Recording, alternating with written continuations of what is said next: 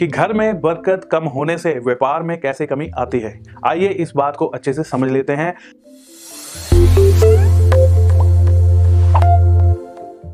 दोस्तों, उपाय में आगे बढ़ने से पहले मैं बता दूँ कि हमारे किसी भी उपाय में किसी भी प्रकार का कोई भी जादू टोना, तंत्र मंत्र या किसी भी प्रकार की कोई गलत चीज़ नहीं होती है। ये उपाय बहुत ही सरल और आसान उपाय होते हैं जो कि आप आसानी से कर सकते हैं, जिनको करने से आपको जो है किसी भी प्रकार का कोई भी नुकसान नहीं होगा।